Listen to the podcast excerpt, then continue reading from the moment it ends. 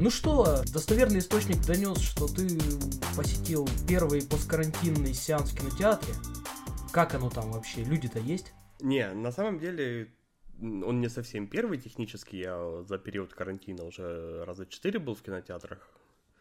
Потому Ох, что... Ты зануда, блин. Мне, мне уже тут насовали, я в Фейсбуке запустил, что первая посткарантинная премьера. Там тоже зануда. И мне пришли и сказали, да, что типа не, нифига, типа там был какой-то этот, э, там, то ли корейский, то ли какой-то э, про зомби-апокалипсис э, хоррор был...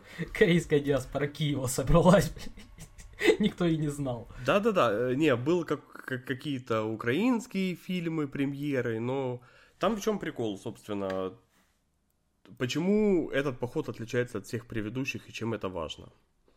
Вышел э, фильм, э, который в русском прокате называется «Довод». В оригинале он «Тенет» или «Тенет», не уверен. Э, но, короче, это первый фильм в AAA категории авторства Нолана. Кристофера. Кристофера. Да по которому и Голливуд, и прокатчики будут смотреть, стоит ли запускать другие фильмы с большим бюджетом в прокат, или же ждать окончания карантина. Поэтому я все... Ну так стоит. Ну, ты понимаешь, оно ж стоит это, если оно бабло будет приносить. Поэтому я в Фейсбуке всех призывал, что не пожалейте денег, сходите в любой сеанс, там... Причем, что хорошо в фильме, ему, знаешь, там, там 4DX, IMAX, ему не нужны в принципе. То есть, если ты его будешь смотреть дома, он тебе зайдет точно так же, как ты его будешь смотреть в IMAX. То кино про поговорить, что ли? Нет, там, есть, там есть боевка, там есть спецэффекты, но она на самом деле не очень внятная такая, знаешь, то есть э, нету вау-эффекта, и нету такого там, например, э, ну, тот же «Форсаж», его дома смотреть вообще невозможно. Его нигде смотреть невозможно, он скучный до безобразия. Ты категорически не прав последний вот форсаж, который Хопс и кто-то там он называется. Ну я это просто офигенная... больше не могу. Я просто больше не могу выносить эту тупость, блядь. Это офигенный боевик 90-х. Вот возьми его, посмотри. Это все клише боевиков 90-х, они собрали. Он офигенный. Но его в идеале, я его смотрел в IMAX, э, или, я не помню, или в 4DX я его смотрел, но когда у тебя ты понимаешь, ради чего ты туда пришел. Тупо ради красивой картинки, ради спецэффектов, потому что ну, в фильме больше ничего нет. Собственно, у Нолана обратная ситуация. Как бы, ну да, там и погони есть, и там машины переворачиваются, и перестрелки. Ну, они не вау, то есть э, в том же Resident Evil, например, перестрелки гораздо круче сделаны, и когда ты их смотришь в 3D, ты сидишь, Помнишь, как там в теории большого взрыва они обыгрывали, когда ты, они себя от стрел уворачиваются? Да-да-да. Вот э, я так помню, я сидел в, в кинотеатре, смотрел э, «Обитель зла» последнюю, и там, когда на монетками в кого-то стреляют, и тебе в лицо летят эти монетки, а ты реально рефлекторно уворачиваешься в кресле от них. Потому что настолько офигенно произведен, это, наверное, один из лучших 3D, который я вообще видел в кино. Ну, знаешь, я сейчас выступлю, конечно, занудой и снобом, но если даже, блядь, Пол Андерсон снял, он же Пол Андерсон, правильно, этот вот, вот этот да. недостойный мужчина, который почему-то живет с Милой Йовович. Даже если он снял перестрелки лучше, то, наверное, Нолан, как это, как это говорят подростки, Нолан исписался. Вот. Ну, очень, очень странно, кстати. Э, скажи мне, это. Тебе начало нравится? Кто? Начало с Ди Каприо. А, ну, знаешь, вот оно хорошее, но оно хорошее на один раз. Потому что я не могу сказать, что этот фильм я бы там пересмотрел, я не знаю, я вот, допустим, Бэтмена, да, Нолановского второго, я смотрел раз пять, а вот это мне почему-то не хочется пересмотреть. Ну, такое на один раз, вот знаешь, как, как фильм э, «Шестое чувство». Первый раз ты его смотришь, там, затаив дыхание, а потом ты уже все знаешь. Вот и здесь что-то такое. Ну, перестрелки, окей, такие себе, погони такие себе. Как-то мне понравилось, как ты сейчас аккуратно, так чтобы не заспойлерить, вдруг кто-то шестое чувство еще не видел. Всего-то сколько, лет 20 прошло, да? Люди в интернете непредсказуемые абсолютно. Они, и, наверное, если ты, Иван Васильевич, меняет профессию, перескажешь, они будут кричать, что спойлеры. Ну, как вы можете. Вот. Поэтому, да. Ну и опять же, «Шестое чувство» это, скажем так, не, не самый известный фильм, и, наверное, единственный хороший фильм Шьямалана, поэтому вдруг кто-то его посмотрит. Я его в свое время смотрел уже сильно позже. Мне, меня женщина просто вот посадила, сказала, ты вот... Я кричал, это Шьямалан, это же Шьямалан, это отвратительно. Потому что я уже к тому времени смотрел «Знаки». Вот. Но оказалось, что он когда-то очень даже мог. Да, но я хочу вернуться к теме проката. Слушай, ну это как-то странно, если фильм там не вау, то они мне напоминают компанию Nintendo, которая так не, не, не, он очень странно. Ни, ни, ничего не известно, но. Нет, ты понимаешь, тут же вопрос э, не только самого фильма. Тут вопрос, во-первых, того, что есть в наличии. А, а что, а что? Что студии готовы сегодня а презентовать? Что, кстати, вот я это смотрел э, у тебя скрин публикации там какого-то владельца кинотеатра, да, что там у него горело, что э, как какой-то украинский фильм очередной, там какая-то очередная гидка не зашла. Ты вот как думаешь, она не зашла потому, что ну, люди в принципе уже устали смотреть говно, или она не зашла потому, что люди еще по инерции не ходят в кинотеатры? Э, тут два в одном. Справедливости ради, большинство вот этих откровенно агитационных фильмов не заходят. И, ну, я для себя, я когда-то дома смотрел по рекомендации Атошника, как ни странно, то есть, э, э, как он назывался, Киборги, да, про Донецкий аэропорт фильму. Я сейчас там скажу его... тебе про киборгов. Ну-ну-ну-ну, да. Его да, да. активно форсили, там, знаешь, я его, и он мне там рассказывал, что это очень крутое, но очень неоднозначное кино. И ты знаешь, если оттуда убрать э, пару сцен явной пропаганды, это достаточно хорошее кино, которое абсолютно неправильно позиционировалось. И там зрады больше, чем перемоги, знаешь, потому что, ну, там есть сцены, например, когда э, украинские военные разговаривают с пленным ополченцем, тогда еще же ополченцы были. Ну, а мы их и сейчас так называем. Названием. Мы их и сейчас ну, так называем. Так не суть. Ну, то есть э, разговаривают с пленным ополченцем, и он говорит, типа, а ты кто? Он говорит, ну, я там шахтер из Горловки. Говорит, ну слушай, у меня отец шахтер. И вот они сидят, знаешь, разговаривают, то есть там нету там бурятов каких-то, то есть они показывают чувака, который был шахтером, но вот у него жизнь так сложилась, и он пошел в ополчение, потому что это его дом. И знаешь, я когда сидел смотрел, думаю, нихера себе, это украинский фильм, на секундочку, который... Да, там есть сцены, когда там э, один из главных э, героев, украинский военный, он там, знаешь, разговаривает с дочкой по телефону, она ему стишок рассказывает, который она к школе готовила, его снайпер убивает. То есть, ну, Окей, не, ну мы реально понимаем, то есть государство выделяет деньги на пропаганду. Я тебе говорю, если бы они этот фильм позиционировали по-другому, он бы собрал в прокате гораздо больше. Тупо собрал, потому что там есть на что смотреть. Там хорошая операторская работа, там нормальный ну, сюжет, который сюжет, а не набор клише там, потому что я видел, э, честно, сейчас уже не вспомню, как называется, что-то еще из украинского вот, современного кинематографа про войну. Ну, у меня просто, ну, я не хочу лишний раз, меня супруга попросила в подкасте не ругаться лишний раз. Ну, я не знаю аналогов слова просто пиздец. Ну, я тебе про этот, э, блин, э, как он, гвардия, не гвардия, как он там называется, забыл уже, господи. Ну, вот то, что про аэропорт. Ой, это... О, да, киборги. Киборги? А. Просто ты меня напомнил, Гвардия или как-то так назывался, сериал был, ну, многосерийный фильм. Его 2 плюс 2 делал, это был 14 или 15 год. Тогда еще 2 плюс 2 показывали чемпионат Украины по футболу. И у меня, знаешь, то есть я смотрел футбол, как бы на втором мониторе у меня был запущен, я сижу, работаю. Закончился футбол, идет реклама, и начинается сериал. Я реально, э, я тогда даже в Facebook написал, если бы я там увидел Чарли Шина, я бы думал, что это продолжение «Горячие головы». Он настолько абсурд, а он, чтобы ты понимал, это не комедия, это драматический сериал там про геройство украинской армии на Донбассе но он настолько абсурдный, ну, знаешь, я понимаю, что люди, у них тупо они украли деньги, а потом еще поленились что-то снять и заставили кого-то это снять. И поэтому, ну, я изначально скептически ко всему этому отношусь, но, повторюсь, есть нормальные фильмы, которые можно было в прокат давать. Слушай, э, напомни мне, Гвардия, это ж э, в этом сериале снимался вот этот актер, который сейчас ноет, что он остался без работы, а это, это он в эпизодической роли в фильме «Живой» саблю продавал Чадову младшему. Такой, вечно с такой пропитой э, физиономией. Может быть, честно, я, ну, я Гвардии видел вот одну серию, на которую попал, причем это была какая-то, ну, там, не первая и не последняя, то есть Потому что там без контекста вообще сложно, что понять, Ну, что происходит. Но а, да. я не помню, может быть. Возвращаясь же к этим киборгам. э, Дело в том, что я, в принципе, я украинские вот эти вот фильмы агитки, я их не могу смотреть. Вот, но как-то встречался с товарищем из ополчения, и он мне как бы так рассказал, что, говорит, мы, я, говорит, вообще смотрю. Он, он меня даже просил как-то какие-то комиксы ему это попросил заказать украинские вот эти вот э, тоже агитационные такие в коллекцию. Вот. И он эту гвардию, как бы, о ней отзывался, говорит, ну, ты знаешь, говорит, ну, бред, конечно, сумасшедшего, это все так не выглядит, это все, ну, люди так не разговаривают там и ни в ополчении, и нигде. Но, говорит, ну, в целом, как бы, вполне смотрибельное кино. Я, говорит, смеялся. Я не знаю, я вот это только потому, что он сказал. Я его включил, посмотрел минут 15.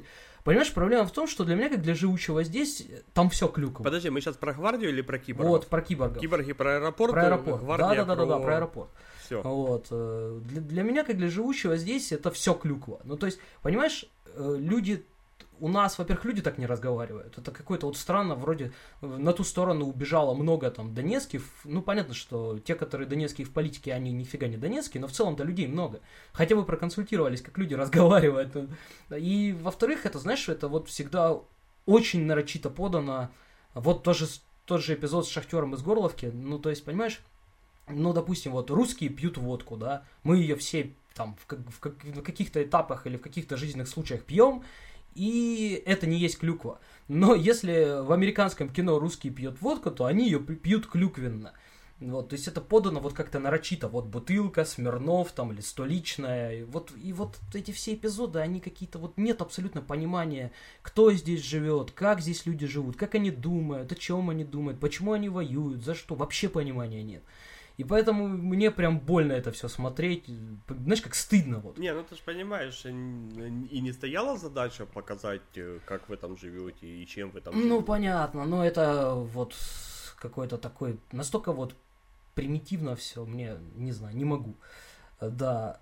Э, Ну так, а чё Нолан-то в итоге? Нолан хороший или плохой? Э, Нолан одноразовый.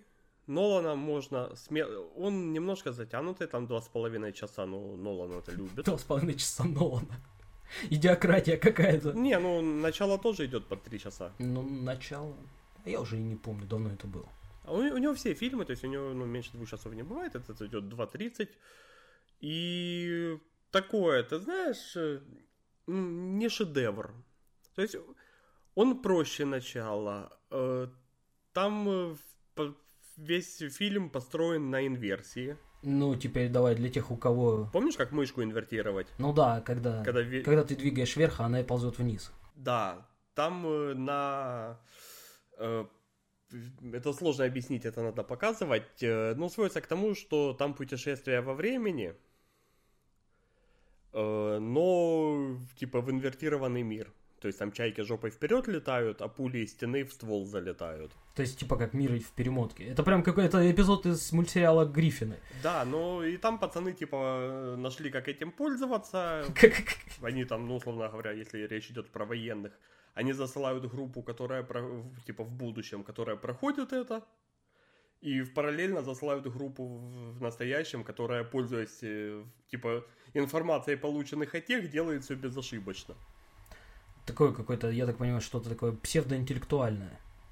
Э, Ну, да, ну, на самом деле, достаточно простое, но ты очень долго сидишь и такой, «Н- ни хера непонятно. Типа, а это куда, а это куда. Плюс, э, ну, не всем будет очевидно, Нолан э, пленкой раз- разделяет миры и фильтрами. Чтобы они...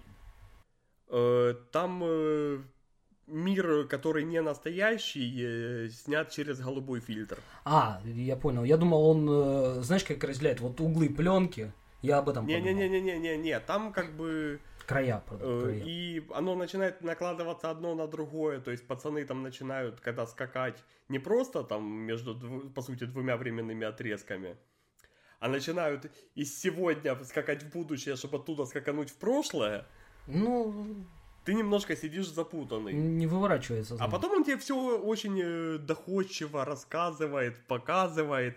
Оно все собирается в единый пазл, то есть э, э, условно логично все. Не, ну как бы там изначально ну, заданы как бы нелогичные, противоречащие законам физики вещи. Но в рамках, в рамках э, законов Да, мира да. выдуманного, я правильно Единственное, понимаю? там был один момент, когда они э, находятся в якобы будущем, а в- когда ты не в, ну, не в настоящем, не, э, когда ты не в реальном мире, ты не можешь дышать, потому что инверсия легких, то есть они легкие воздух не Они на принимают. выдох, на выдох И они работают. все ходят с кислородными масками. И вот там есть пару сцен, где они без масок достаточно долго на- находятся в том времени, где им, по идее, нужны были. Точно серии из Гриффинов, когда они говорят, ой, это же, говорит, тот, та сцена, где мы блевали. Ой, боже мой, и они начинают блевать наоборот. Ужасный вообще момент, просто омерзительный. Да. Слушай, ну вот это вот непонимание, я просто позавчера наконец-то попробовал игру Control и испытал нечто подобное тоже. Я сидел два часа, у меня дико болела голова, но все-таки я решил попробую, думаю, потому что будем записывать подкаст, будет о чем поговорить. Я включил, два часа я во все это смотрел, и я выключил, я не смог. Мне нужна какая-то перезагрузка после Last of Us, потому что... Знаешь, это вот мне напоминает сразу, в свое время я взял у одногруппника в институте, взял у него все этот, два сезона сериала Twin Peaks и полнометражку вот эту Twin Peaks, э, что там, Огонь иди за мной. И этот деятель мне посоветовал, он сказал, что ты знаешь, на самом деле надо смотреть не первый сезон, второй сезон и фильм, а сначала фильм, а потом сезоны. Ну вот, я включил фильм, естественно, ни хрена я не понял, и дальше смотреть просто не стал. Вот у меня вот очень похожее ощущение, что там какая-то такая дичь творится. Женщина все время с тобой разговаривает, главная героиня, она обращается непосредственно к тебе, по-моему. Ну, может быть, там дальше по, по сюжету объяснят, что она к кому-то другому обращается, но складывается впечатление, что она все время разговаривает лично с тобой. И она там говорит что-то такие какие-то абстрактные штуки, знаешь, как, как в песнях группы ДДТ, какие-то абстрактные красивые образы, а потом внезапно говорит, ой, я пришла в это учреждение, меня тут позвали, и я пришла. И дальше вообще происходит что-то непонятное, какие-то голоса в голове, какие-то собираешь какие-то отчеты, которые непонятно вообще к чему, там, расходование бюджета, какие-то там, э, а у нас там нельзя проносить какой-то там, в, в это, в здании нельзя проносить какие-то вообще непонятные, непонятно почему их нельзя проносить вещи, что, ну, типа, условно говоря, там, конфеты нельзя проносить. Почему их нельзя проносить? Зачем здесь эта бумажка? Что она должна мне сказать? Я в итоге не смог. Я выключил, решил, что это... Мне, мне нужно время, чтобы, чтобы проникнуться этим всем. Очень странная игра, правда, очень странная.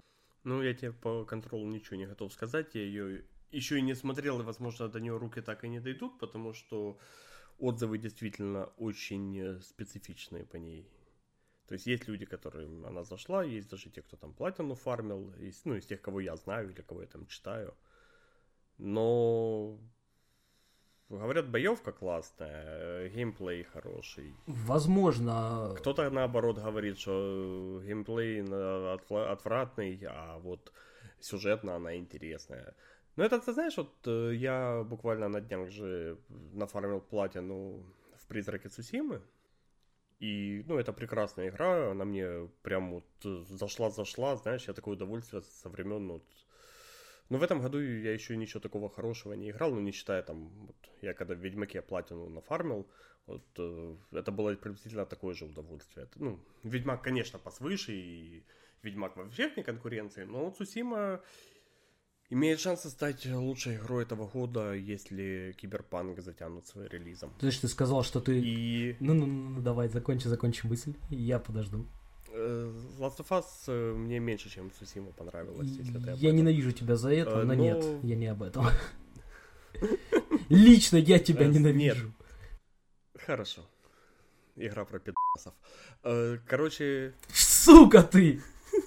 Нет, мы об этом поговорим еще, подожди. Вот, вот, вот, вот сейчас хорошо, следующая тема ЛГБТ-пропаганда в видеоиграх. Да, от Игоря Гомольского пока- лично. Я вам, блядь, научу вас. ЛГБТ-пропаганда от Игоря Я вас, пидоров, научу так. жизни. Ну-ну-ну-ну, давай, давай, давай. И мне непонятно, знаешь, вот э, куча хейта по Цусиме, она очень многим не зашла, как оказалось. И мне, знаешь, объективно, ну, я не понимаю, как она может не зайти. То есть, знаешь, когда там Stranding людям не заходит, я понимаю, он, во-первых, сложный для восприятия, туда надо, ну, вникать и погружаться, надо изучать лор, чтобы было интересно.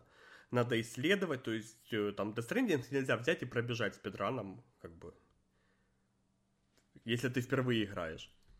Э, Death Stranding, он еще достаточно сложный, ну, непосредственно по прохождению. Там не всегда ты фаново можешь пробежать. А здесь такая, знаешь, э, они взяли лучшее из Assassin's Creed, они взяли лучшее из Far Cry, и они взяли кое-что с Ведьмака. То есть это вот то, что пытались сделать Assassin's Creed последние три релиза со своей серией, и у Assassin's Creed не получилось. А у Цусимы получилось. И мне откровенно непонятно, как это может не зайти, если, ну, понятно, если ты любишь гоночные симуляторы, тебе не зашло, блядь, там нету гоночных машин. Это очень странно. В Японии Если ты любишь гоночные симуляторы, то ты не играешь такие. Да, одни монголы и... У тебя просто нет геймпада, у тебя сразу руль. Э, ну, ты знаешь, я, в принципе, понимаю, почему людям могла не зайти Цусима. И, кстати, да, если мы уже заговорили про Death Stranding, то Death Stranding это игра вообще не про веселье. Это игра про жизнь 30-летнего мужика с обязанностями, ответственностью. Знаешь, его вроде все уже заебало, он уже не может жить так больше, но он, он обязан, и он идет вперед. Вот. И я, я не знаю, правда, какие там сложности в ней. Мне кажется, что Death Stranding это игра скорее про погружение. Ну, то есть, если ты не погрузился, я вот много читал рецензий, там люди говорят, ой, ну как это, вот эти вот э, призраки, они тебе там, в принципе, ничего не могут сделать, они это, они там почти бессильны, ну схватили тебя, ну ты убежал. Да господи ж ты, боже ты мой, если ты в атмосферу игры вообще проник, то тебе настолько страшно к этим призракам подходить. Вот, вот эти, особенно где горы, где снег лежит, это вот эта безмолвная снежная равнина, над которой висят вот эти вот существа, которых ты едва видишь. Это настолько страшно, когда они там начинают, там еще со звуком прекрасно все собрано, ты просто не хочешь к ним подходить. Поэтому вот, ну, не знаю, наверное, люди просто не прониклись, не вняли, так сказать. А что касается Сусимы, я вот вчера поиграл в нее буквально там тоже пару часов, Э, и я понимаю, почему она могла не понравиться. Она могла не понравиться, потому что, в общем-то, она топорно исполнена местами.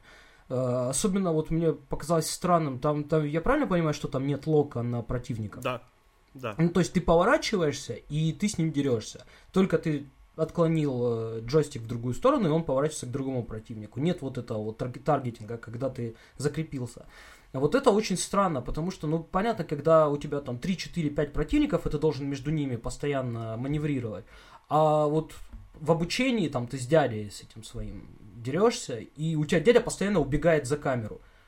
То есть нет у тебя возможности, тебе нужно и парировать, и уклоняться, и то, и пятое, и десятое, у тебя просто рука не может работать на правом стике, а он у тебя постоянно за, за, за экран убегает, он тебя пытается обойти с фланга, и он постоянно за экран убегает. И это дико неудобно, я не знаю почему, это же вроде как элементарная штука уже, ну как ста- золотой стандарт. У меня есть гипотеза на этот счет.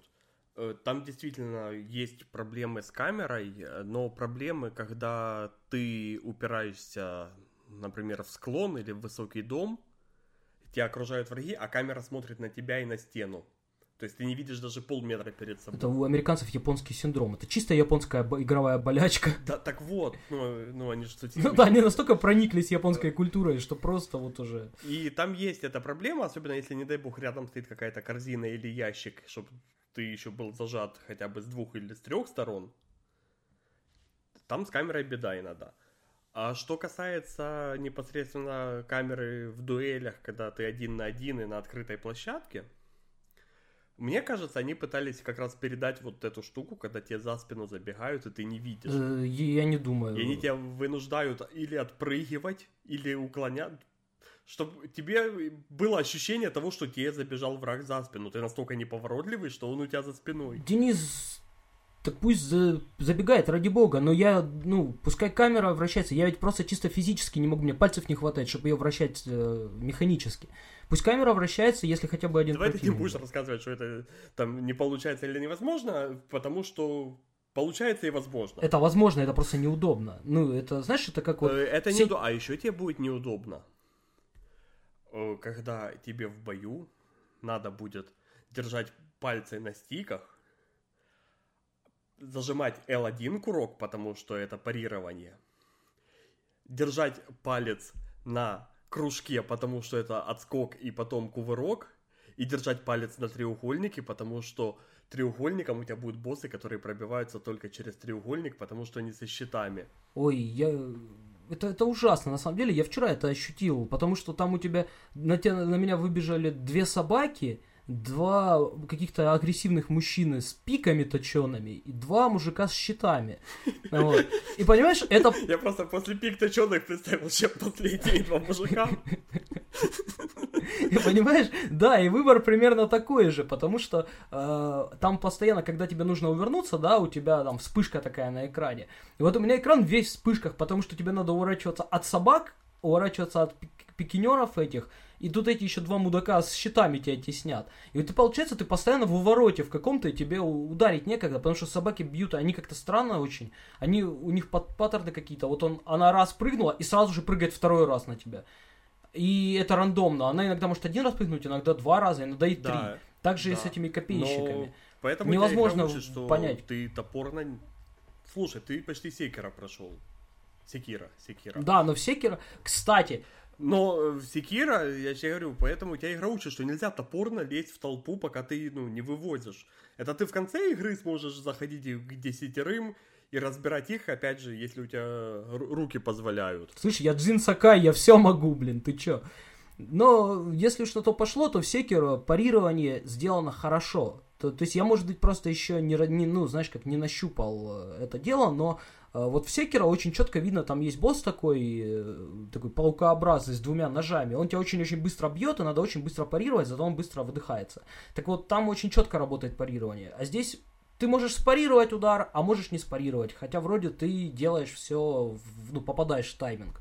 Я не знаю, как это работает, я пока еще не понял. Возможно, его там надо прокачивать, еще что-то. Да, Но... там есть, во-первых, прокачка, а во-вторых, э, не все удары можно парировать. Нет, ну подожди, но если, если у тебя там ничего не блестит, то как бы игра тебе говорит, что ты можешь парировать. Да, удар. да. То, что да. не блестит, ну, без бликов все можно парировать.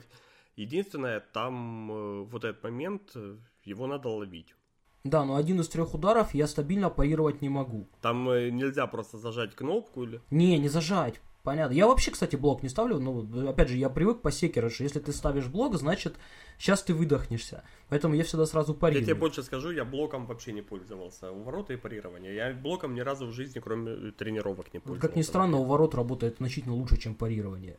Непонятно, кстати, зачем вот. оно там Это нужно. основная э, у ворот там очень нужен, потому что красные удары нельзя парировать. Не-не-не, я имею в виду пари... парирование зачем нужно. Ну, понятно, что, что противник открылся, но ты его и так расковырять можешь.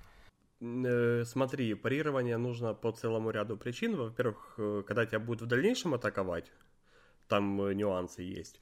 А во-вторых, там ты парирование прокачиваешь, оно становится гораздо интересней. Ну вот смотри, вот в целом... И там потом и станы появятся. Ну, короче, я тебе говорю, ну, поиграй, дойди. Ну, фиг знает, посмотрим, конечно, дальше. Я пока не могу ничего сказать в плане вот боевки. Мне, мне нравится... Я вот прошел вот это вот, меня позорно сбросили с моста, я плакал на берегу, вот, потом я сбежал от каких-то монголов. Пришел домой и сел играть. Да, вот, потом я, значит, пошел, сначала побегал за одной лисичкой, потом я зарезал каких-то монголов, потом зарезал других, потом встретил монголов, которые дерутся с медведем убил монголов, подгреб под медведя. Я так, это, что-то я поторопился, надо было медведя сначала. Надо было дождаться, а кто у них победит, и рубить победителя. Вот, потом какие-то бандиты были. Ну да, потом, значит, я сочинил Хокку, потом еще что-то ну, такое, знаешь. Как тебе механика с Хоку? Очень странно, потому что, ну, я не до конца понимаю, то есть там выбираешь, вот, я сначала выбрал, значит, э, чего-то там зеркало мира, поверхность озера, зеркало мира. Потом абсолютно не связанное с этим что-то там под золотыми кронами мы выше и тем мы сильнее. Я так не, ну там же... Или мы вместе и тем мы сильнее. То есть вообще абсолютно бессвязная хрень. Холка все-таки это шутка со смыслом, ну не шутка. Не, так там же, ну, э, в чем и прикол, что тебе вначале говорится тема, когда ты садишься, у тебя вылазят там о смерти там или о, о благородстве. И дается как бы три поинта, из которых ты выбираешь первую строчку. Потом на основе первой строчки три поинта ты выбираешь вторую, и как бы если заморочиться, оно получается прям прикольное. Понятно, что если, ну, тупо клацать первый, первый, первый, там, то оно будет, э, ну, бессвязное, и, и там размер, да, страдает, но я так понимаю, что размер страдает из-за перевода. Да, кстати, я играю на японском, и на японском играть значительно интереснее. Кстати, пока я не забыл. Нет, э, ну, Хоку у тебя же переведены текстовые. Ну, конечно. На да. японском ты уехать. Ну, ну, должен сказать, что Хоку, мне тут что-то нравится, я какой-то где-то когда-то Хоку слышал, что типа опять весна, и новая глупость приходит на смену старой. Очень смешное и очень жизненное. Вот. Э, Я вчера начал же играть, и там вот это опенинг, я должен тебе сказать, что я, я прям, ну как бы это, не то чтобы я смеялся, но я э, поймал себя на мысли, что, во-первых, мне главный злодей нравится значительно больше, чем главные герои, он прям такой толковый чувак. А во-вторых, мне нравится, что вот, вот этот диалог э, между дядей главного героя и вот этим главным монголом с таким вот рыхлым лицом, это такой, знаешь, чисто вот э, бизнесмен старой школы вышел э, мусор вынести, увидел, что за столиком сидит местная гопота, и вот он подходит к ним и начинает их учить жизни. Это, слышите, мальчики, вот это вот вы тут вот херней страдаете, а я в это время тут э, сначала заработал твой стартовый капитал, потом закончил университет, и теперь вот езжу на Лексусе, а вы так и будете тут вот это вот со своими заточками тут в этот, а в АУЕ играть. Это прям очень смешно, он ему так раскладывает красиво. Ну и в целом это Дин Сакай, он такой какой-то вот... э, Понятно, что это такой, по сути, спагетти-вестерн, ну, только наоборот, это такой бур- бургер-самурай. Вот. э, Но в целом э, этот Дин Сакай, он ведет себя как вот агрессивный подросток, он все время на всех бросается, все время он кричит про честь, про то, что все нельзя, ну, это понятно. Это, знаешь, это как вот представление современных девочек-подростков о рыцарях. Так вот и здесь с самураями. Но в целом, я же говорю, это как такой идеализированный образ. Игра хоть и кривенькая, но при этом она очень красивая, ну такая очень стильная, и этим она под- подкупает. Ну, собственно, предлагаю тему компью- видеоигр считать закрытой. Что значит закрытая? Мы еще, ты мне еще, я тебе еще не обосновал за Last of Us. А, ну да, давай, рассказывай мне про ЛГБТ-пропаганду, про гомобиблиотеку в Сиэтле и про то, что... Ой, я не знаю, что это ЛГБТ-пропаганда, это вообще игра не про ЛГБТ ни разу. То есть вот эти все рассказы, что это месть лесбиянки, причем тут лесбиянки? Это была бы месть лесбиянки, но опять же, мы со спойлерами или без спойлеров говорим? Вот хочется понять сразу. Я, наверное, когда буду загружать подкаст, по крайней мере на YouTube, сделаю какие-то тайминги. Поэтому давай со спойлерами. Ребят, э, если кто-то не играл еще в Last of Us 2 и планирует играть, перемотайте на минуты, наверное, 4. Ну, вообще, давай, наверное, даже начнем не со спойлеров. Начнем с э, претензий, типа, Элли, ну, там, вообще, главные герои заставляют... Да, вот сейчас смешно у тем, которые перемотали, да? Я, а вот так вот, а вот вы думали, не расслабляйтесь. Щегол. Не- Нефиг перематывать подкасты, слушайте все. Я тут сижу в свой выходной день не по своей воле, Денис меня опять заставил. Да, э, понимаешь, я вот хотел бы начать с вот этой претензии про э, мне не хочется, ну, мне, меня заставляют делать то, что я делать не хочу, ну, там, люди говорят. Ну, ребят, во-первых, надо, не надо рассматривать Last of Us, вот, вообще в такие игры, не надо их рассматривать как игры в плане вот какое-то такое развлечение. Все-таки Э, с моей точки зрения, это уже ближе к искусству какому-то, вот, да, мы там, мой любимый пример всегда, когда мы говорим о, о персонажах, это, наверное, Тихий Дон. Вот в, в романе Тихий Дон нет ни одного положительного персонажа, они там все в, в чем-то да негодяи. Даже там, ну да вообще все, там, человек может быть замечательным дедушкой, замечательным папой, замечательным мужем, но при этом такой мразью, что ты вообще, ты читаешь, и ты такой, господи, ну ты ж только что внука там чуть ли не облизывал языком, там, ты вот такой замечательный человек, и вдруг ты такая скотина у бабушки, там, какой-то, у, у вдовы котел отнимаешь, тебе он не нужен даже. Вот, и с этой точки зрения мы смотрим на поступки людей, просто игры тебя сильнее вовлекают э, за счет того, что ты управляешь непосредственно персонажем. И это, конечно, не очень приятно может быть. Но мы что типа собрались какой-то эмоциональный опыт испытывать, да. Если понятно, что если ты не, опять же, это как с Death Stranding, да, если ты персонажа не понимаешь мотивацию, то, наверное, тебе не понравится. А ну, если ты сильно легко и хорошо жил, то ты мотивацию той же Элли вообще не поймешь.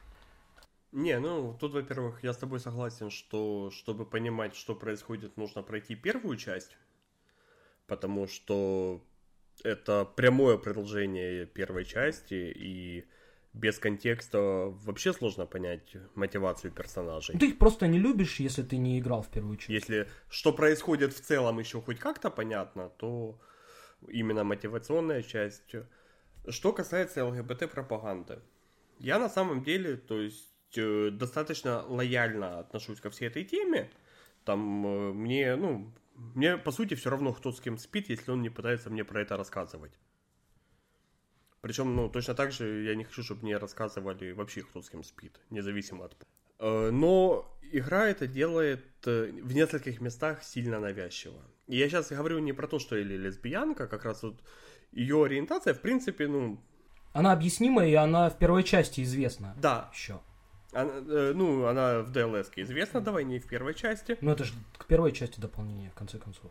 Не, ну, даже не об этом речь, то есть э, вполне нормально, что девочка влюбилась в другую девочку. Ну, так бывает. Ну, тем более, что она там натерпелась всякого, да. И если бы это был единственный момент как бы в игре, то у меня вопроса вообще не было. Э, меня не то, что напрягло, но как-то, ну, знаешь, вот когда тебе навязчиво пытаются на что-то обратить внимание, это вот локация с этой гомо-библиотекой, когда весь разрушенный город занепад, и по центру стоит огромное здание с ровненькими флагами везде вывешенными, то есть оно концентрировано, ты его не можешь обойти, оно тебе везде в кадре, и там все идеальненько. То есть, если бы там были порванные какие-то флаги и валялись они как тряпью, это было бы органично. Когда оно... Не, ну там, по-моему, тоже бардак. Ну, кстати, это говорит о том, что в этом мире постапокалипсиса все эти ЛГБТ-библиотеки нахер никому не нужны. Ты заметь, все разграблено, а там почти все, все книги на месте. То есть их, даже это говно и тогда там никто не хочет читать. Слушай, ну, блин, я даже не сразу догадался, что это ЛГБТ-библиотека. Это я уже когда вышел, увидел флаги и такой, а, а, и там какая-то биб- библия геев еще вроде была на полке. Она там сильно здоровая и стоит э, разворотом, ее видно. Но при этом, чем мы не говорим, что там есть пропаганда Вархаммера, например. Ты там в двух или в трех местах находишь, э, или там пропаганда хардрока, там везде эти постеры хардрока висят. Ну, это тоже как-то странно. Не, ну, во-первых, пропаганда Вархаммера это смешно. Единственный адепт Вархаммера в мире это Виктор Зуев. Не к ночи будет помянут. Да, ну, я думаю, он нас не слышит. Э, э, что касается, ну, и опять же, это не последний момент в игре. Э, финальный твист, вот сейчас как раз прошло 4 минуты тех, кто пропустил, я поэтому предупреждаю еще раз. И теперь я вжарил вас спойлером. Да, сейчас будет э, один из принципиальнейших спойлеров э, в игре. Мы раскроем один из э, твистов. Когда вот мальчик оказывается девочкой, и когда тебе игра говорит о том, что вот э, кто он там, трансгендер или транссексуал, я путаюсь постоянно в этих градациях. А там не объясняют вообще, что он там трансгендер, не трансгендер. Там просто говорят, что, э, понимаешь, я вообще, кстати, не понял, ну, я так понял, что там смысл в другом. Там смысл, что маленькая девочка, которая живет в окружении воинов, ее, согласно традиции, хотят отдать замуж за какого-то э, старейшину. А она, ну, естественно, как маленькая девочка, которая вот вокруг нее воины и дяденьки, и тетеньки, она хочет вот это, она это все отрицает жесточайше и находит э, как бы спасение вот в образе мальчика. Я это так понял.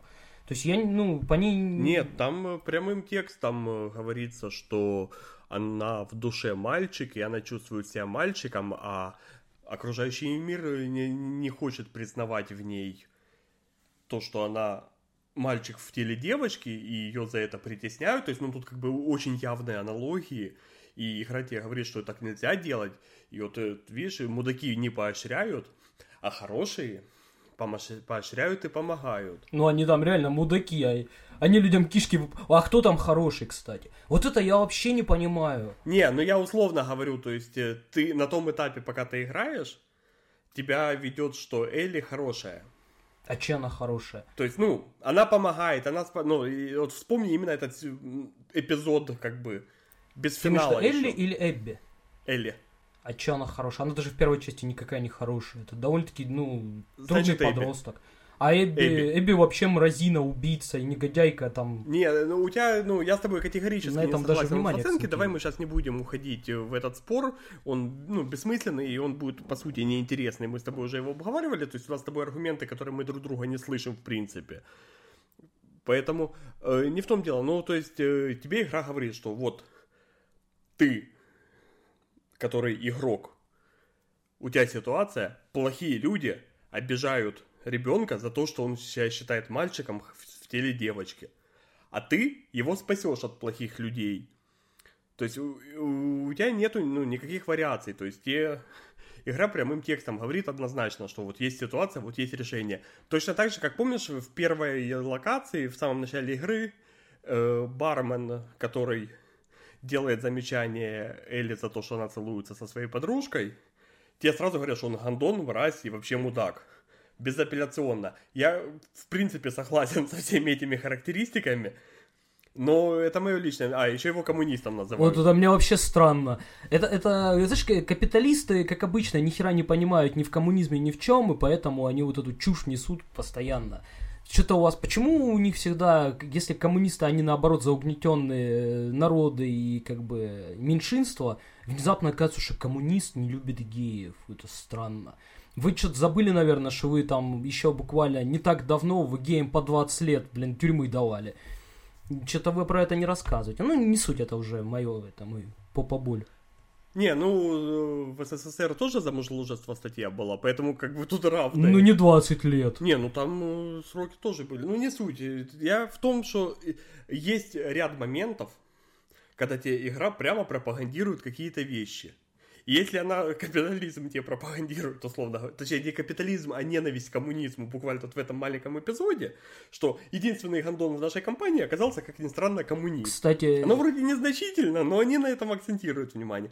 И точно так же вот несколько позиций по ЛГБТ. Они э, сильно навязчивые, как по мне. То есть я не, ну, мне на самом деле, я повторюсь, мне насрать, э, кто себя кем считает и кто с кем спит. Но когда мне пытаются вот это, ты, не, вот посмотри, посмотри, когда тебя за голову поворачивают, ты не пропусти, вот-вот. Вот это единственная норма. Вот это правильно. А ты, кстати, заметил, что... То есть оно как-то немножко чисто выбешивает. Ты заметил, что в этом мире хорошо живут только те сообщества, которые живут в коммунистическом строе? Ну, то есть, только в этом Джексоне люди живут счастливо потому что они живут по принципу от каждого по способности, каждому по потребности. А те, которые живут либо вот при армейском таком военном капитализме, либо при бандитах, они все, либо вот это вот какие-то хиппи непонятные, они все там негодяи и живут по негодяйским понятиям. Но это опять же, это искривленное. Ну, кстати, очень спорно, потому что мне кажется, что вот э, э, ну, назовем ее диаспорой Элли, которые при военном капитализме. А чё, подожди. У них было все. У какая диаспора? Это между Эбби вот этой? Которая... Эбби. А, Эбби. а чё у них там Блядь, все ну вот как можно было назвать одинаково двух главных героев? Элли А и... это, мне кажется, специально, чтобы показать... Да, э, это, знаешь, есть... Мне когда-то киношники рассказывали, что...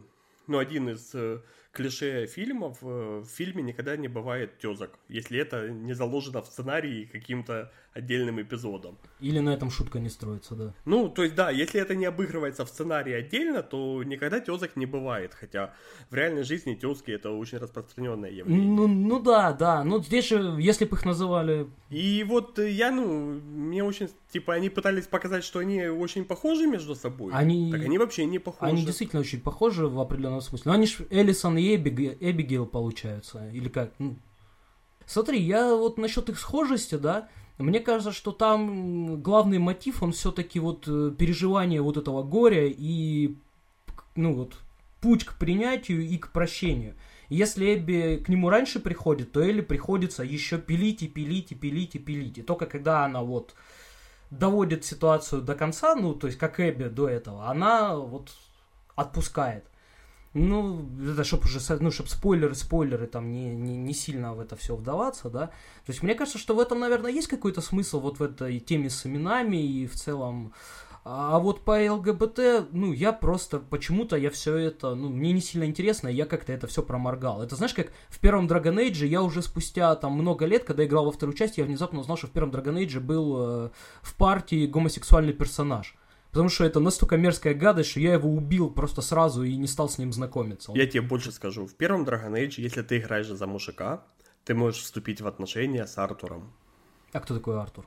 Первый, который с тобой, хра- храмовник, который ходит, или не Артур, как его зовут? Алистер. он, А. Алистер, точно. М- мудаковатый такой, вот я помню. Ну, правильный храмовник такой, то есть вот он первый самый, которого ты встречаешь, э, персонажа, и первый в твоей теме. Вот... Э, Затянутый такой Капитан Америка. Да, и вот с ним можно вступить в гомосексуальную связь. А также в гомосексуальную связь можно вступить, если ты играешь за женского персонажа э, с девочкой-шпионкой, которая Барт. Вот это, я, вот это я, кстати, горячо одобряю всегда, потому что я, если... Ну, я вряд ли стал бы играть за девушку, да, нарочно. Я не могу себя ассоциировать с женским персонажем. Но если бы я даже вот играл, и решил, да, то я бы не смог вступить в отношения с мужским персонажем. Это же, ну, это просто странно. И мне лучше с женским. Я считаю, что вообще лесбиянство я просто вижу мужчину в зеркале в том числе, и я прощаю лесбиянкам все. Короче, я не знаю, вот как по мне, так люди просто, если мы возвращаемся, да, к теме игр, мне кажется, что люди просто ждут от игр какого-то чего-то, наверное, невероятного, и когда они это невероятное не находят в них, они впадают в какое-то безумие. Так было с э, Red Dead Redemption 2, да, э, так было с Death Stranding, так было, ну, практически вот со всеми последними такими действительно могучими играми, там, да, вот говорят, там, RDR 2 это там 60 часов пялится на задницу лошади. Ну, вы меня извините, конечно, ребята. Но, наверное, с вами что-то очень сильно не так, если вам игра... Или вот это вот про Death Stranding, там, симулятор ходьбы, там, скучно, сюжет непонятный. Ребят, ну, я не знаю, что с вами не так. Ну, любое мнение имеет право на жизнь. Просто проблема в том, что вы этим мнением другим людям, возможно, портите удовольствие, вы, вы их отговариваете, вы играть в хорошие действительно игры. Э, ну, беда. Отчасти я с тобой согласен, что нужен определенный специфический жизненный бэкграунд для того, чтобы проникнуться игрой. Это ну, в том же Death Stranding это максимально ощутимо. Потому что ну, в 15 лет э, ты не можешь воспринимать историю с э, ББ, как э, там я воспринимаю ее там в свои 30 плюс, имея маленького ребенка. Потому что это ну, уникальный опыт, который невозможно даже объяснить словами. И там ты в свои там 30 плюс даже без детей по-другому воспринимаешь уже. И в РДР точно так же. Это игра не про ковбоев, это игра не про перестрелки, это игра не про веселых отморозков беспредельщиков. Э, ну, скорее не инструмент, чтобы показать, про что эта игра. Да, и, ну, с одной стороны, реально, как бы, а целевая аудитория видеоигр все равно остается, это подростки. А игры взрослеют быстрее. И, ну, им э, вот э, колда им поэтому заходит, потому что она линейная, и там как бы все очевидно. Есть свои, есть чужие, ты бежишь, стреляешь, убиваешь, выигрываешь. И игра тебя ведет. А когда тебе нужно немножко проявить какую-то инициативу, походить, поизучать, вникнуть, разобраться, оно становится скучно. А знаешь, о чем я сейчас подумал? Я сейчас подумал про последний God of War, который всем понравился, хотя там довольно взрослая тоже проблематика. Но знаешь, о чем я подумал больше? Если в следующей части тебя, играя за Атрея, заставят убить Кратоса, как вот там было на, в конце на этой, на фреске, как они будут орать. Это будет истерика, это будет вой. Зачем вы это сделали? Зачем вы меня вот заставили это сделать? Я не хотел. Я же вот все эти годы... Хотя по-моему, знаешь, вот э, во всем этом древнем, ну, во всем этом мире игры God of War, наверное, мало кто заслужил смерти так, так как Кратос, потому что, ну, такая мразь, вот это, он исправился. Ну, нифига он там, он просто повзрослел, по-моему. Но при этом все равно, знаешь, эти ошибки прошлого, они-то тянутся. Ну, вот, поэтому, но истерика, наверное, будет стоять страшно. Я только думаю, что вряд ли они на это решатся, потому что Кратос, он такой, он локомотив собственно, франшиза. Не уверен я, что они его когда-нибудь убьют. Хотя, если это... Я допускаю, что они могут э, франшизу скоро Ну закрыть. да, да, и до бесконечности. Она уже слишком долго живет, и ты понимаешь, они уже сеттинг поменяли на, по сути, скандинавский. И он мне больше нравится, чем... Они уже прошли. Вот он, он как-то вот более... Как это? Он, он, он более брутальный, чем э, древнегреческий. Да, ну у них теперь осталось уходить или в азиатчину куда-то, или в Перуна вышиванки. А зачем они еще, рубахи. они там толком никого из богов еще не убили. Ну там вот Тор в конце появился, но еще. Не, ты понимаешь, оно уже будет одно и то же. Ну как бы, то есть э, они подняли высоко планку, и соответственно перед ними теперь уже, если у них будет второй сеттинг про скандинавов, он уже не зайдет. Такой, Кратос опять. И опять, знаешь, вот это из, из помойной ямы, из там, из какой-нибудь там э, мира Хель, он там кричит там, там, Один, я покараю тебя, и опять вот это вот, каждую часть поднимается. Ну да-да-да, то есть. Ну, не знаю, вообще, да, наверное, это был бы сильный финал, если вот э,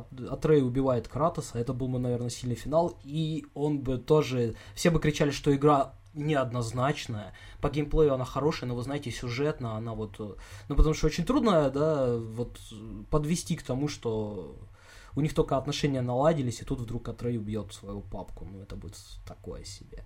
Хотя, наверное, мотивация там все равно будет. Ну да, там, конечно, можно выкрутить, что Атрей убьет э, Кратоса, и Кратос вдруг проснется Но он на, же на Локи, старте первой я так этой самой первой части.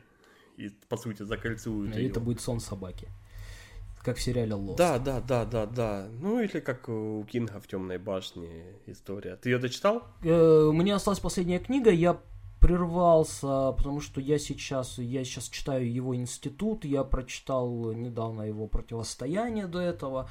Вот я оставил на потом последний роман. Э, и у меня к нему есть одна главная претензия, самая, блин, большая. Э, я... Давай мы с тобой темную башню обсудим отдельно, потому что нет смысла о ней разговаривать, пока ты не дочитал цикл. Э, не, у меня претензия не к, как бы это сказать, у меня претензия не к сюжету, не к персонажам, у меня претензия к устройству мира.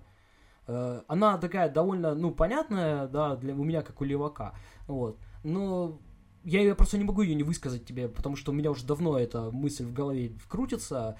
А, меня смущает одно, все, там, всю дорогу Роланд, да, и его друзья все говорят, что вот есть стрелки, они такие молодцы, они вот все организовали, они такие прям защитники-защитники, Э, и вообще они за народ, а вот эти тут какие-то вообще какие-то унтерменши, они тут, и, их тут повели как баранов, да, и они тут как бараны идут за непонятными какими-то негодяями, разрушают весь мир, ну, Майдан. Вот. Но при этом почему-то они не говорят о том, что вообще-то у них э, на окраинах творится полный трэш, там везде несправедливость, и даже вот это вот э, ветер сквозь замочную скважину, да, вот этот вот э, э, такое роман дополнение или что это, повесть? Спинов? Да, спиновчик такой. Там отдельно, ну тебе же дают понять, да, что вот эта сказка про мальчика, она на самом деле не сказка. Там оказывается внезапно, что налоги для этих прекрасных стрелков собирает, ну, такая мразь. И они все знают, что это мразь. Она, мразь не скрывается. Мразь там творит какие-то бесчинства, вообще, ну, наводит там какого-то шороху. И никому до этого нет дела. А потом такие внезапно, ой, вы знаете, а у нас Майдан случился. Ну, это, это, конечно, очень жизненная ситуация, но при этом, ну, Роланд вроде не дурак. Че он так как-то... Не, ну ты же понимаешь, тут э, вопрос в том, что, по сути, это тут отсылки идут к монархическому обществу, в первую очередь британскому. Ну да, они же типа рыцари круглого стола, все дела. Вот эти аллюзии вот эти все. Ну, да, там э, целый ряд аллюзий и отсылок, и, по сути, но оно так и было. И э, те же, то, собственно, с чего мы с тобой начинали, когда говорили за Сусиму, что рыцари, которые были героями, были совсем не героями. Для многих сейчас открытие. И это самураи, которые... Рвутся шаблоны, Денис, рвутся, я уже слышал, как они Да, рвутся. не, ну, я вот буквально недавно читал о том, что, оказывается, в Японии э, было достаточно много самураев, которые никогда не воевали. Они... Ну, это ж как они были... Российские дворяне 19 века, понимаешь? Не, ну ты понимаешь, дворянин это дворянин, а когда ты самурай, все-таки это было больше, более э, узкопрофильная каста. А пацаны занимались, они были высокородные, они занимались исключительно сбором налогов. Но называли себя самураями, Ты же не забываешь, что оружие. российское дворянство 19 века это по сути вырождение, это такой класс э, трутней. То есть они-то изначально кто дворяне? Дворяне это воины, которых кормят, потому что им некогда еду выращивать. Ну и потом оно вырождается, вырождается. Понятно, что чем мощнее государственная машина, тем больше на ней оседает всяких э, лентяев, которые не хотят выполнять свои как бы, функции основные и занимаются в, личным обогащением. Ну, в общем, Собственно, да. зачем ходить общем, далеко? Есть прекрасный пример викингов, у которых, по сути, по пизде все пошло как раз после того, как э, Хёдинги начали сидеть уже на местах и прекратили участвовать в походах, когда они, по сути, стали местными наместниками, там, корольками. И это переводит нас к теме политики. Денис. Ты знаешь, мне вот э, на самом деле не хочется разговаривать о политике. Э, по целому ряду причин. Первый из них мне нечего сказать нового. О, это самая главная причина, знаешь, э, я просто, ну, многих э, журналистов, э, там, всяких политологов, там, лично знаю, и при личных встречах, знаешь, ну что там нового, ребят, что вообще там в нас, в, в высших сферах? Ну, ответ всегда один, да там пиздец, уже все, уже не о чем говорить, там все то же самое, но хуже. Вот. Да, ты прав, но э, вроде как, знаешь, вроде как события последних вот недель э, я, возможно, мне кажется, да, потому что я все-таки наблюдаю немножко со стороны, но мне кажется, что есть какой-то очень странный сдвиг э, в смысле обострения в, в ситуации именно внутри Украины за счет вот каких-то таких вот, вот эти вот разборки какие-то совершенно уже открытые, какие-то там уже перестрелки, и я сегодня тоже, вот с утра я об этом думал, ну, знаешь, как это бывает, ты сидишь утром, пьешь кофе, пол, полусонный еще куришь, вот не той стороной сигарету, и думаешь о чем-то таком. И я подумал, что вот эти вот э, движуха последняя вот с радикалами, там, она во многом связана с тем, что, э, ну, скажем так, людей массово перестает устраивать э, положение дел. И вот эта вот э, структура, которая была создана, сформирована за 7 лет, она на, наконец-то начинает делать то, ради чего она была создана. Ну, то есть заниматься таким подавлением. Как ты думаешь, э, в моих э, как бы выводах есть рациональное зерно, или это вот оно просто я вижу со стороны и вижу далеко не все? Э, да, я тебе хочу сказать, что, как мне кажется, опять же, ты э, видишь все совсем иначе, чем оно происходит, но это нормально, потому что ты через призму Донецка на это все смотришь. Э, я же вижу в этом банальный передел сфер влияния, потому что у нас есть... Э, у нас нет единой правоохранительной вертикали, как это всегда было.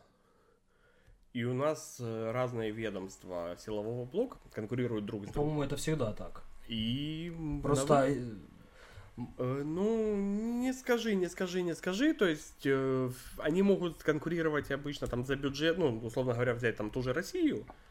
Они могут э, конкурировать там за бюджеты, они могут конкурировать за какие-то там сферы влияния, но они едины, если брать общую линию партии. В Украине же ситуация другая, и, собственно, э, ну, сегодня можно говорить уже однозначно о том, что приход Зеленского к власти во многом состоялся благодаря тому, что Аваков не поддержал Порошенко. А, ну смотри... Э, э, сегодня, и у Авакова сегодня есть своя вертикаль. СБУ сегодня, у них своя вертикаль, которая ближе к Зеленскому. И как раз за счет СБУ сегодня пытаются понизить э, влияние Авакова. И вот это все, что мы видим, это следствие этой борьбы, это, ну, объективные вещи. Плюс нам немножко гипертрофированно доносят информацию. С одной стороны, ну, действительно, э, если к харьковским событиям апеллировать, перестрелка на трассе, э, но вначале говорили о заложниках и двух убитых, потом оказались там особо тяжкие раненые. На выходе, когда уже пена сошла и появились там и видео, и фактаж, то есть там пару было избитых пацанов и трое раненых с травматов. То есть на самом деле это даже не самая большая разборка между националистами, которая была за последние пять лет. То есть в том же Мукачево, в том же Днепропетровске они друг друга стреляли из автоматов и карабина. Поэтому я бы не говорил, что случилось что-то, знаешь, такое, чего раньше не было. То есть это просто один из элементов э, как бы той реальности, в которой сегодня живет Украина. Внутривидовой борьбы. Но просто, понимаешь, я это все, ну, почему я так думал? Потому что э, ведь э, еще, наверное, года два, да еще наверное, год назад никто ни о каком переделе сфер э, еще даже не помышлял. То есть было понятно, что есть э, так, ну, условно говоря, основная сила и те, кто ситуативно там вокруг нее трется. Вот, то сейчас э, как-то вот забурлило. Нет, э, я с тобой опять же не согласен, э, потому что есть ряд игроков, амбиции которых давно известны, и переделы были, они были всегда, собственно, демарш Авакова произошел полтора года назад, открытый демарш. И Аваков не единственный, кто был против Петра. И тот же Кива, чье переобувание... Очень смешное, к слову. Э, очень Прям... смешное, но вот я буквально на Медне писал в Facebook. Это очень да, я видел твой штука, пост, что... что Кива сегодня ругается с националистами, и он своим видом показывает, что их не нужно бояться, что их можно ставить на место, что они не истинно последние в инстанции, и это не единственная сила в стране. И вот эти вещи, они очень важны для обычных людей, потому что э, у нас э, пять лет создавался образ, что есть э, неприкасаемые, которым никогда ничего не бывает, которым все дозволено. И этот стереотип достаточно сильно укрепился.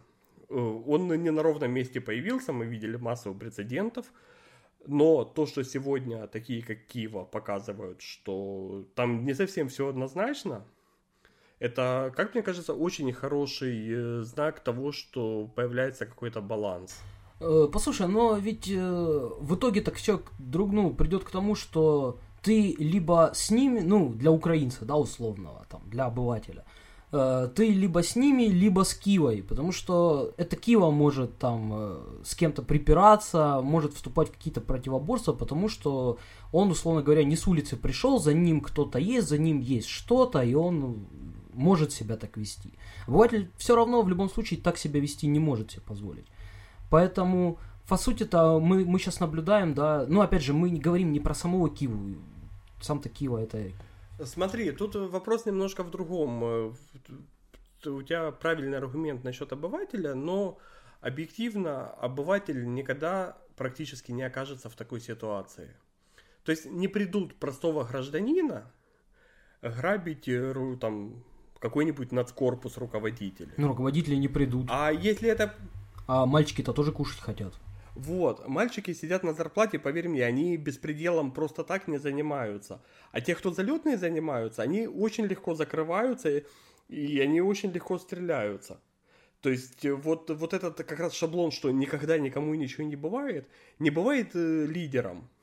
А вот эти пешки, которые разменные, их без проблем показательно сажают, их без проблем показательно дают сроки. Это выходно всем от них открещиваются их э, там руководители, а, ну, сколько этих было приколов. Опять же, взять, э, помнишь э, атошника, который мост метро минировал, и которого Аваков брал на поруки как ветерана? Он до сих пор в СИЗО сидит, уже полгода прошло. А с другой стороны, слушай, вот э, меня, от меня это как-то ускользает, ведь они в свое время отбивали всех своих, так сказать, э, социально близких. Вот э, вспомни, да, все эти судебные процессы. А ты понимаешь, э, вот э, капитализм, он же и в политике капитализма остается. Пока у них был единый враг, пока они боролись за власть, они вытягивали всех своих. Сегодня они власть. Поэтому каждого, кого вытягивать, это тот, кто претендует на кусок пирога. Ну да, еще и кормовая база скудеет, и как бы на всех уже не хватит. Во, а тут оказалось, что не всем нужны ты понимаешь, потому что... Ну, само собой. Их, их просто столько не нужно, да, это правда. И это тоже очень смешно, и, собственно, отсюда мы видим, э, опять же, ну, те пацаны, вот на кого в Харькове напали, под Харьковом, это все бывшие националисты, это бывший нацкорпус, который сегодня переобулся и топит за ОПЗЖ. Ну, знаешь, вот мне всегда очень, кстати, ну, отвлекаюсь, да, мне всегда очень странно слышать, что они какие-то националисты. По-хорошему, ну, это обычные, как их принято называть, да, тетушки, по сути, это пехота. Э, ну, то есть, э, условно говоря, гопота которая, в общем-то, ну, я не знаю вообще, они себя никогда в жизни не обременяли какой-то идеологией до тех пор, пока это не стало обязательным условием да, для существования в определенной политической системе. И когда их назовут националистами, я всегда так иронично улыбаюсь, потому что они... Не, ну... Ребята, вот они ты были за этих, теперь да, они за ОПЗЖ. э, Националисты Там завтра скорее, будут коммунисты, ну, а они будут пытаться к же, коммунистам как, э, пробиться. э, ну, условно говоря, там, делить на вату и вышивату, хотя, ну, взять идейно близкую нам вату, да, как бы, мы для них все одно и то же. Но внутри себя, условно говоря, там даже я и ты, у нас по некоторым вопросам принципиально разные взгляды. Ну, потому что я левак, а ты капиталист Да, угнетатель. а для ряда твоих подписчиков я вообще промайдановская сволочь. Ой, знаешь, для ряда моих подписчиков, ну, я за подписчиков не скажу, я вот в основном общаюсь, там в основном очень здравомыслящие люди. Но я знаю достаточно людей в Донецке, с которыми вот ты общаешься 15 минут, смотришь на него и думаешь, блин, если бы ты в 2014 году жил не в Донецке, а в Киеве, ты б сейчас гимн пел. Вот я, блин, руку даю на осечение, пел бы и был бы самым ярым, блин, активистом. Вот я таких довольно, ну, немного, но знаю. Людей, которые просто, вот знаешь, как листья на ветру. Вот они особо не, не, вда- не, вда- не вдаются в подробности. Вот есть и есть. Вот. Сейчас это выгодно быть таким-то, я таким являюсь. Завтра ветер в другую сторону подует, я буду другим. И они, кстати, в основном их хорошо выдувает, они в основном высоко забираются. Да, ну тут ты же понимаешь, есть еще как бы, ну, куча тонких моментов там внутреннего восприятия ситуации, восприятия. Я вот э, недавно в контексте этого же в, в Фейсбуке шутил, меня добавили в группу русские киевляне. Меня тоже туда добавили, я... Я написал, что... Я не киевлянин. Да, э, я написал, что таргетинг ужасный, потому что я киевлянин только формально, а русским никогда не был. И у меня там было пару человек, которые возмутились, так ты себя русским не считаешь? Я говорю, «П- подожди, а ну, Не, ну русский это национальный. русский это там, кто родился в России, например, ну или э, у кого родители русские. То есть я говорю, у меня родители, ну, они не русские, россиян у меня тоже нет, родился. Говорю, и в целом, я, то есть я даже сейчас не про то, что там украинец или русский. Я говорю, я считаю, что национальность это маркер, который бесполезный и используется только для раскола. Никогда маркер национальность не может быть для чего-то хорошего. Максимум он может служить для объединения с идеей «мы» группа лучше, чем остальные. Ну, в общем-то, весь национализм он про это, что мы лучше, чем все остальные. Вот. На том основании, что Э, мы среди н- националистов. на- Национализм бывает разный. Есть два типа национализма, мы с тобой об этом можем долго разговаривать. Первое, это когда мы лучше, чем все остальные. Э, Самый классический пример это евреи, когда есть э, мы, а есть гои. И есть э, э, пример э, условного американского национализма, когда мы самые классные, и мы должны быть еще лучше, чтобы все хотели быть как мы. Нет, э, То есть э, это такой созидательный да никакой не созидательный, есть ты- нифига себе созидательный. Ты хоть раз смотрел эти ролики их там про Ирак, про... э- Да и даже кино, посмотри, там этот снайпер. Нет, ты подожди, мы сейчас мы не говорим про пропаганду и нивелирование там. В любом случае, любая тема, я же тебе повторюсь, связанная с национальностью, она в итоге выливается в такое вот... э, Ну, говно. просто есть национализм чисто экономический. Потому что национальность это маркер бесполезный. И гордиться национальностью может человек только, которому больше вообще нечем гордиться. Это чистое стечение обстоятельств, что ты являешься носителем какого-то этноса. Денис, вот, вот, вот какой этнос? Мы все вышли из СССР. Меня поэтому, знаешь, когда меня спрашивают, ты там кто, я это цитирую всегда Маяковского, Шварценеггера из фильма «Красная жара». Я говорю, Ты, ты русский? Советский. Вот, потому что, блин, мы все родились в СССР, мы перемешались там между собой все дико Ну, просто. это ж, э, Я знаешь, уверен, э, это история из жизни Маяковского, когда он выступал перед э, какими-то трудягами, вот сейчас не помню уже по памяти перед кем именно, и рассказывал, цитировал сам себя, рассказывая свое произведение, когда среди грузинов я грузин, среди русских я русский, ему из зала выкрикнули, а среди дураков? На что он ответил, среди дураков я впервые. молодец, выкрутился. Вот, э, ну, об этом же я с тобой полностью согласен, что если там копнуть на пару поколений назад, то там уже вопросы будут. А если опуститься ниже, и пока у нас тут хазарский каганат тусил и монголы, Это, я же говорю, да, это вот это вот разговоры про то, что там зов украинской крови. Мама дорогая, украинской крови. Да я вот на вас смотрю и что-то вы, ребята, на казаков с картинок не похожи вообще ни один. Если уж мы, да, об этом говорим. А учитывая, да, вот да, даже по мне взять, у меня там папа украинец, мама русская, или наоборот, я уж не вспомню сейчас, там дедушка там оттуда приехал, бабушка здесь родилась, и все вот так вот перемешаны, перемешаны, перемешаны. Поэтому эти все вопросы национальности в наше время, они, ну, понятно, что это чисто политическая такая уловка, чтобы э, разделять, да, там, ты, ты хоть и нищий, но ты зато, там, украинец, ты просто прекрасен тем, что ты украинец. Но то, что ты нищий, ну, когда-нибудь ты же украинец, ты справишься. Ну вот, дурь, конечно, такая себе, но работает, как ни странно. Ну, я тебе, собственно, о том же и говорю, поэтому как бы прям все эти вопросы идентичности, ну, они для меня всегда дикие, странные. Э, слушай, мы с тобой уже полтора часа разговариваем. Я предлагаю поставить э, какую-то точку, потому что слушать нас полтора часа это... В прошлый раз мы наговорили на два с чем Специфическое да. развлечение. Давай, э, у нас э, получился самый длинный, наверное, cold open в истории подкастов. Я, кстати... Давай представим. Я, кстати, да. Ну, я, я думал, что Там, надо ну... отдельно было записать какое-то пресс, я думаю, что... потому что... Ну... Нет, нет, нет. Я думаю, что мы как раз хорошо начали. У нас очень долгий cold open. И для тех, кто дослушал до конца, это, наверное, наши очень преданные слушатели будут. Если их будет э, два. И они в курсе, что ты Игорь Гамольский, я Денис Гороховский. Э, я предлагаю буквально в две минутки рассказать, что мы делаем, зачем мы это делаем, и что это будет, э, ну, не только о видеоиграх и о политике, а гораздо более широкого профиля. Давай, наверное, знаешь что, давай начнем с того, кто мы такие, чтобы люди вообще понимали. А, а, ну, не... Давай я начну, наверное. Собственно, почти год назад, да. Я тебе честно скажу, я думаю, первый выпуск нашего подкаста слушают люди, только те, которые нас знают. И которые нас уже не первый год читают в Фейсбуке. Я, мне тоже хочется... Это чертовски обидно. Да, мне тоже хочется льстить себе, что нас слушает миллион людей, и это совершенно новые для нас люди, и мы расширяем свою аудиторию. А мне пиццу доставляют бесплатно, вот, ну, видишь, как популярному блогеру, понимаешь?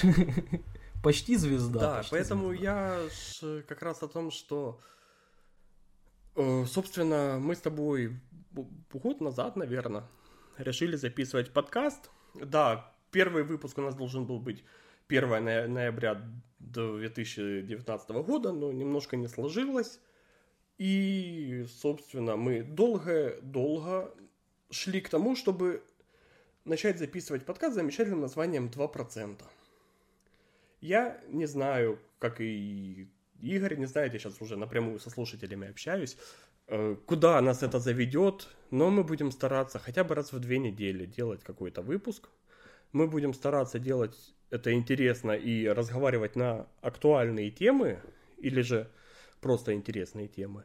И мы всегда готовы, пока есть бесплатно, отвечать на ваши вопросы и обсуждать темы, которые вас интересуют. Да ты оптимист, пока не Да, да, да, да, да, я пока, я надеюсь, что это, что будет второй выпуск. На самом деле это технически, это и есть второй выпуск. Первый выпуск просто увидел очень ограниченное число людей, и, собственно, он никуда дальше не пошел. Этот выпуск уже пойдет 100%, потому что я его просто возьму, загружу на все доступные площадки. Поэтому, во-первых, пишите отзывы, во-вторых, э, пишите вопросы, пишите темы, которые хотели бы от нас услышать. И главное, поделитесь этим подкастом с друзьями, заставьте их послушать, потому что единственная мотивация для нас это все делать, это ваш интерес. Если вам это не будет интересно, если вы это не будете слушать, то Соответственно, мы этого не будем делать. Да, тут Денис, кстати, не лукавит. Дело в том, что, в общем-то, откуда вся эта тема с подкастом пошла. Она пошла из комментариев там под публикациями в Фейсбуке, где мы общались, и люди э, не единожды там предлагали э, каким-то образом, да, поучаствовать в этом общении, или послушать его, или где-то там вместе собраться, выпить, чтобы, ну, вот что-то такое. Вот, и мы решили, почему бы не попробовать. Э, поэтому в, данном случае, чтобы вы понимали, у нас не было, в прошлый раз у нас был хотя бы условный сценарий, в этот раз мы просто включили, вот я пришел домой и написал Денису, что, в общем-то, мне есть час времени, давай попробуем записаться. То есть у нас не было ни сценария, ни каких-то тем заранее оговоренных, вот, что было, то мы и обсудили, как мы обычно это обсуждаем, ну, не под запись. Ну и вот, в общем-то, слушайте. Или не слушайте. Но лучше слушайте. Ну, По-братски рекомендую. Да.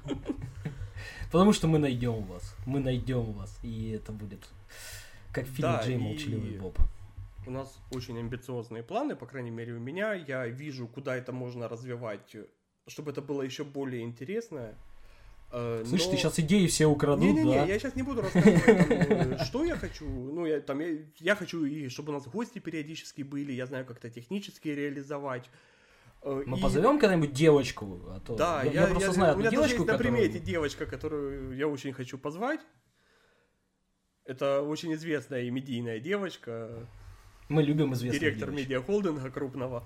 которая до сих пор Мы не будем рисует называть ее по имени. Да. Но она рисует Да. портреты, но не наши. Да. Обещала и наша. Но не об этом речь, мы сейчас не туда уходим. И опять же, тут вопрос даже не в финансовой составляющей. Мы вытягиваем своими силами, у нас нет задачи монетизировать этот подкаст. Нам важно, чтобы вы нас слушали. И чем больше вас будет, тем больше шансов, что из этого получится что-то очень большое. На этой оптимистической ноте я предлагаю Ты практически сейчас уговариваешь Спасибо, уже всех. Это уже звучит жалко, времени. чувак. И надеюсь, что... Это звучит жалко, мне за Да, тебя да, стыдно. да, да, пожалуйста! Мы, мы будем все равно его записывать, даже если вы не будете слушать, понимаете? Мы, мы настолько. Ну, все, давайте тогда прощаться, а то мне уже сообщает телефон, что у Дениса низкий заряд всего. Вот, и сам он выглядит довольно болезненно. Я вижу его в, в камере. Я просто в сезон нахожусь, А, ну, все, до свидания. поэтому Игорь видит меня в камере. Да, он такой похож прям. Денис очень похож на уголовника. Ладно, давай, это уже пошли да. рубрика несмешных шуток, давай ее оставим для следующего выпуска. Шутки за 300.